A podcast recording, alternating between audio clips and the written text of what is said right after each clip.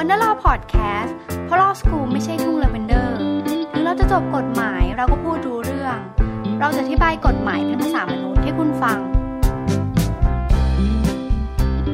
สวัสดีค่ะ สวัสดีค่ะ ค่ะ ก็พวกเราเป็นเอ่อทีมงานของ One Office นะคะ แล้วก็ One Law Academy เนาะก็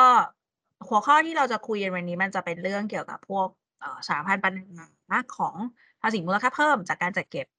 พวก e-service ที่เป็นกฎหมายใหม่ที่กำลังเตรียมตัวที่จะใช้กันในวันที่หนึ่งกันยา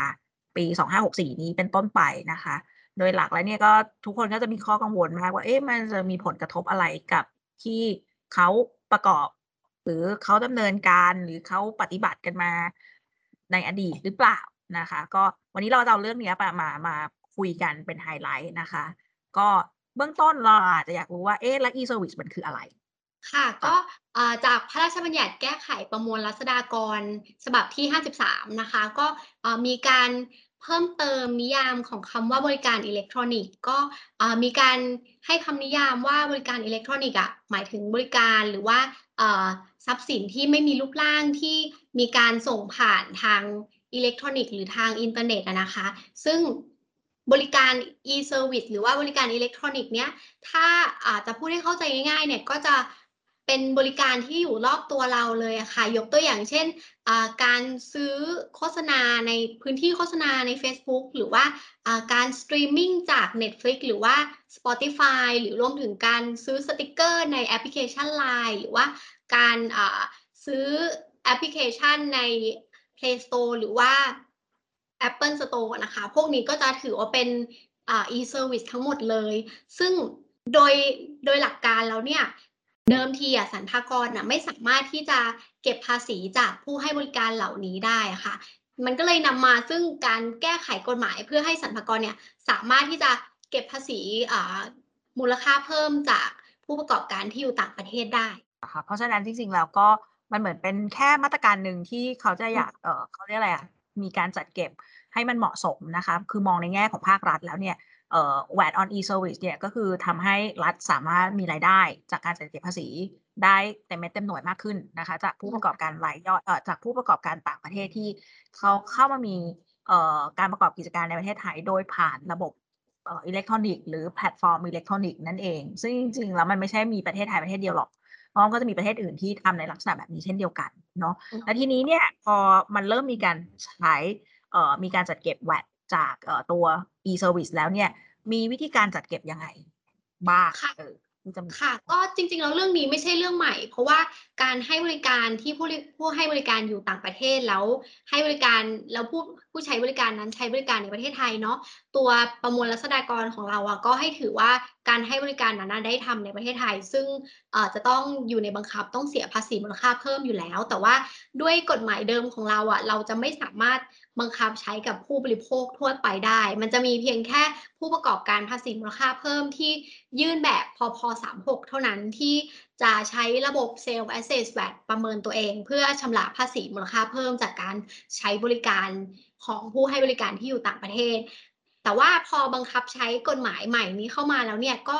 จะทำให้ผู้ประกอบการที่อยู่ต่างประเทศอะค่ะเขามีหน้าที่ที่จะต้องจดทะเบียนภาษีมูลค่าเพิ่มสำหรับ e-service ในประเทศไทย ซึ่งผลของการเป็นผู้ประกอบการจดภาษีมูลค่าเพิ่มอิเล็กทรอนิกส์เนี่ยก็จะทำให้ผู้ประกอบการต่างประเทศคนนั้นเนี่ยมีหน้าที่ที่จะต้องนำส่งภาษีมูลค่าเพิ่มให้กับสรรพากรนะคะอืมเพราะฉะนั้นก็ไม่ได้ไม่น่าจะมีผลกระทบอะไรที่ น่าเป็นกังวลมากถูกไหมเอ่ยใช่ เพราะว่า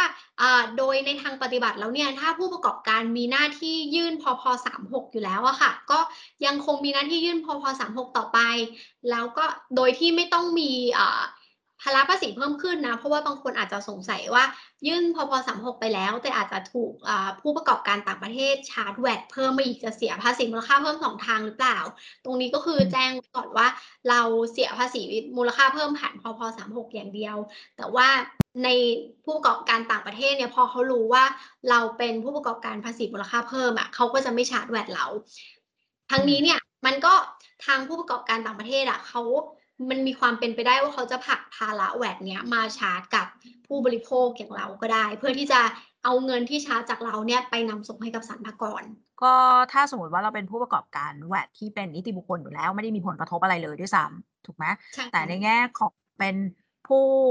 เป็นผู้บริโภค หรือเป็น end user รายย่อยอย่างพวกเราอย่างเงี้ยที่เราใช้พวกบริการในบริษัทสื่ออิเล็กทรอนิกส์ปกติทั่วๆไปเนี่ย แต่ก่อนเราอาจจะไม่ไม่เคยที่จะต้องเสียแวดตอนนี้อาจจะต้องเสียแวดแล้วล่ะ อันนี้น่าจะมีผลกระทบเซนบนค่าบริการที่เขาจะเรียกเก็บมาเท่านั้นเอง แต่ก็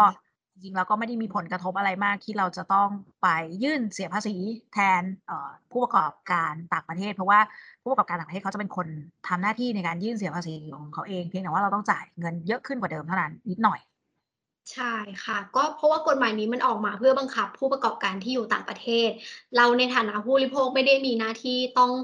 ยื่นหรือว่าจดทะเบียนอะไร แต่ว่าอาจจะได้รับอืมผลกระทบในทางอ้อมก็คือ เราอาจจะถูกชาร์จแวดเพิ่มจากค่าบริการที่เราจ่ายอยู่แล้ว เพราะฉะนั้นก็มันก็อาจจะสรุปสั้นๆ ง่าย ๆ ว่าการที่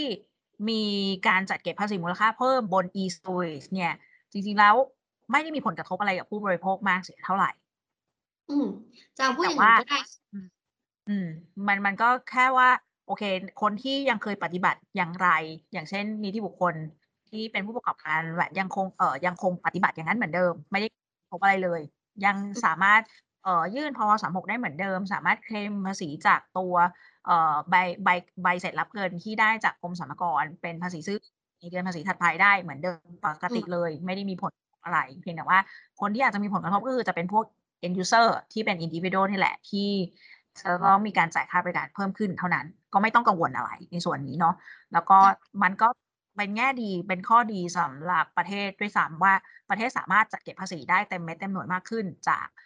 นิติบุคคลต่างประเทศที่เข้ามาให้บริการสื่ออิเล็กทรอนิกส์ในประเทศไทยอืมใช่ค่ะ เพราะว่ามันมันเกิดจาก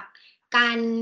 เออเขาเรียกอะไร awareness ว่ามันมีผู้ให้บริการที่อยู่ต่างประเทศจำนวนมากเนี่ยเขาด้วยความที่เขาไม่มี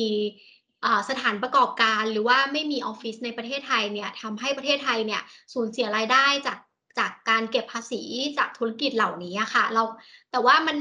เราก็ค้นพบว่าประเทศเราอะยังไม่ได้เก็บภาษีมูลค่าเพิ่มจากการใช้บริการ e-service เพราะฉะนั้นเนี่ยพอคิดว่ามันก็เป็นเรื่องดีสำหรับประเทศเราที่สามารถที่จะเก็บภาษี ในส่วนนี้ได้ เพราะว่าถ้าเรามองไปรอบๆเนี่ยอย่างสิงคโปร์หรือว่าหลาย ๆ ประเทศทั้งประเทศทาง EU หรือว่าประเทศอังกฤษประเทศอเมริกาก็ตามเนี่ยเขาก็มีการเก็บภาษีจาก e-service อยู่แล้วอะค่ะ อืม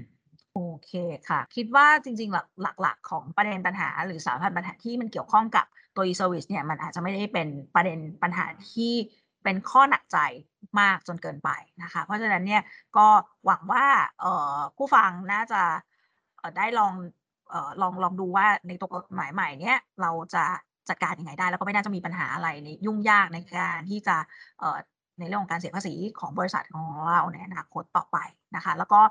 จริงๆแล้วทางเราก็ก็ยังหวังว่ามันอาจจะต้องมีการปรับเปลี่ยนกฎหมายอะไรเพิ่มขึ้น ให้มันเหมาะสมกับสถานการณ์ต่างๆ ต่อไปในอนาคต